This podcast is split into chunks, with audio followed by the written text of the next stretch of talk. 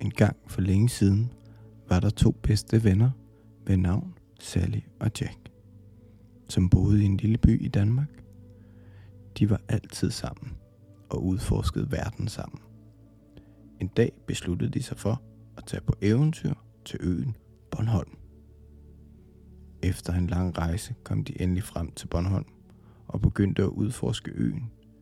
De gik igennem skovene, langs kysterne og så mange smukke steder.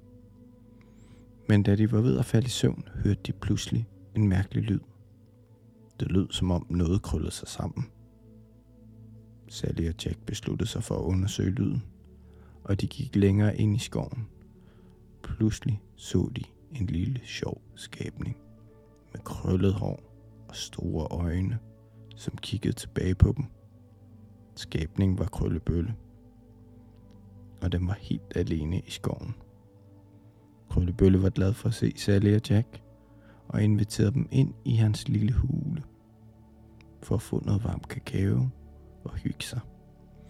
De satte sig og begyndte at sludre om alt imellem himmel og jord, mens Krøllebølle fortalte dem om sine eventyr på Bornholm.